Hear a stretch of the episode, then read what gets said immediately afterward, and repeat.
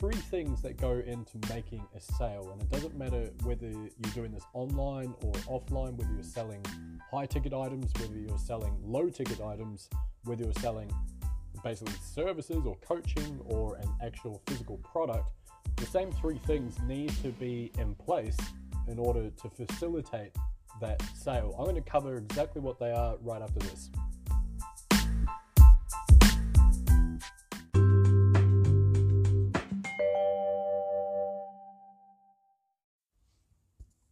Hey, what's up, guys? Welcome back. Thank you very much for joining me in today's episode. So, for those of you that are new here, my name is Jamie G. I cover internet marketing, affiliate marketing, how to get started online, and well, pretty much all things digital. If that's of interest to yourself, I'd like to invite you guys to join me. Feel free to hit that subscribe button. Otherwise, you can find me on YouTube via jamie-g.com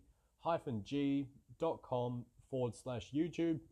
Last but not least, you can also find me in my Facebook group, which is just bit.ly forward slash Jamie G Group. I look forward to catching up with you guys around the web. All right, so what do we got today? It's the three factors that you need in order to facilitate any sale. And exactly as I mentioned, it doesn't matter whether you're selling something online or offline, whether it's a low ticket item, whether it's something that's high ticket, whether it's a service or a physical product or a digital product for that matter, really doesn't matter. these three things go into it are going to be the same regardless. What am I talking about? Big reveal. You may have heard this before. It's the know, like, and trust factor. What is that? Well, someone needs to know you, they need to like you, and they need to trust you enough to buy from you. It's as simple as that. And like I say, you've probably heard this term before, this phrase. So I may well be preaching to the converted here, but I wanted to delve a little bit deeper into what this actually means. And I guess a, a lot of the themes that I speak of in this podcast is to do with uh, things I see online that I think people don't do very well. So I wanted to delve into that and, and allow you guys the opportunity to basically refine what it is you're actually doing online based off uh, the experiences that you're about to hear about. So, all right, Here's the wrong way. Here's what I see a lot of businesses doing, a lot of individuals doing when it comes to affiliate marketing. They will go out there, they will basically just go, here's my link, buy this thing. Now, there's no like factor in that. No one really likes having something sold to them, do they? No one really, uh, and if you're doing that, you're not really allowing yourself the opportunity to uh, have someone like you uh, and more importantly, of course, they're not going to trust you. If you, the first thing you do when you engage with someone is, here's my link to my Bitcoin, whatever, um, you know, you're just going to lose all credibility straight away. So I see a lot of businesses do that, and it's uh, something that's happened in direct response marketing for a number of years. And of course, because it has worked for a number of years, people are now basically becoming a little bit wary. There's a, a term called banner blindness. And what that means is if someone has seen an advertisement too often, they just become blind to it. They just turn off. So that uh, I guess is one thing to bear in mind. But it goes a little bit deeper than that. I also see people, uh, businesses in particular, and they will basically just send out an advertisement. So it doesn't matter what medium it's on, Facebook or you know anything online or anything offline for that matter. It's basically you know here's your voucher, uh, get your voucher here, or you know basically buy our stuff. here's the discount code um, or like you know, click to call one of our representatives today, right now. Um, don't don't waste time. And all that that's all well and good, and yes, it does still work, but you're going to convert at a lot lower percentage rate than if you do what I'm about to explain, which is providing value first. Now, how do you stick out in your marketplace? You provide a ton of value. It's as easy as that. Um, a, a, really good example that I, I was um, made aware of recently was the likes of ClickFunnels. Now, you may or may not have heard of ClickFunnels. They've become somewhat large. In fact, I think they're, don't quote me on this, but I think they're a $50 million company now. 50 million uh, annual revenue, might be more than that, I'm not too sure. Um, anyway, point being is that Russell Brunson and his uh, genius marketing brain basically wanted to form a wedge and come in and basically dominate that space.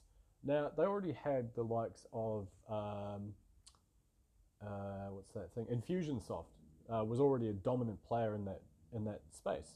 huge player. They've they've got a, an amazing tool. It is absolutely incredible. Uh, slightly overpriced, but you know you are getting an extreme extreme amounts of value for uh, for what you're getting um, with Infusionsoft. But having said that, how did something like uh, ClickFunnels basically make that wedge and come in there and start dominating that market? It's the same sort of factor. They offered a value first approach. They basically offered something that was going to help people out, and they said essentially, look, you can try this uh, pretty much for free. Um, for I think it was their funnel script software. Said, look, it wasn't even the actual ClickFunnels software builder itself to start with. It was a funnel script software said, look, try this out for free, and then at the end of six months, it's going to cost you a thousand bucks. So, like, they provided so much value, it was ridiculous. So, there was an absolute no brainer for people to fork out a thousand bucks uh, at the end of that six months. And that's essentially, from my understanding, at least anyway, essentially how they were able to start making a bit of a wedge in that market. And then it's kind of taken off since then. Anyway, point being is that's a prime example. They have provided a ton of value first. And that is basically, uh, I guess, one of the ways that you can stick out in your marketplace is going above and beyond to provide that value, regardless of whether that person ends up becoming a customer or not. Something I heard recently, which is this guy has a very successful business, and what he does is he treats every single prospect exactly like if they were a customer. So he goes out of his way to help them out with things. He basically you know, it doesn't allow them to kind of take the piss out of his company and waste his time, but he will go out of his way to help them out, which again strengthens that bond. It means that the uh, prospect actually likes the company um, and they, they feel like they know them. And then obviously they're going to trust them as well. So, therefore, if they do ever want their services, it's just going to be a no brainer. Like, cool, I'm going to pick up the phone. They probably don't even need to sell. All right, so the, the first model, like I mentioned, usually will convert between, uh, you know, if it's off cold traffic, cold audience, you might be looking at maybe 1%, 0.5%, whatever, depending on the size of the actual item itself, right up to as high as 20 to 30%, sometimes even as high as nearly 50% conversion rates if you're doing it the other way around, because those prospects are going to be absolutely boiling hot by the time they end up speaking to someone. And how do you know that? Because you've already given them so much value, it's ridiculous. So therefore, by the time you end up speaking to them and try and sell them something, they already know that you are likely to pitch them for something. They already probably know that they even want it. They're quite happy to hear your pitch because they know that it's probably going to benefit them in some way. So that's the thing know, like, and trust. So, again, like I say, this is not something that's brand new. Uh, I've just seen it, I guess, the opposite of that floating around the internet lately, and I, I thought it was quite important to come on and just give a little bit of a heads up as to, I guess, how you can not structure your business. Hopefully that all makes sense. Anyway, I'm going to keep it uh, fairly short today. Need to go back to my normal day job. you guys have an awesome day. I appreciate you being here. If you did get some value, like I say, I'd love for you guys to subscribe.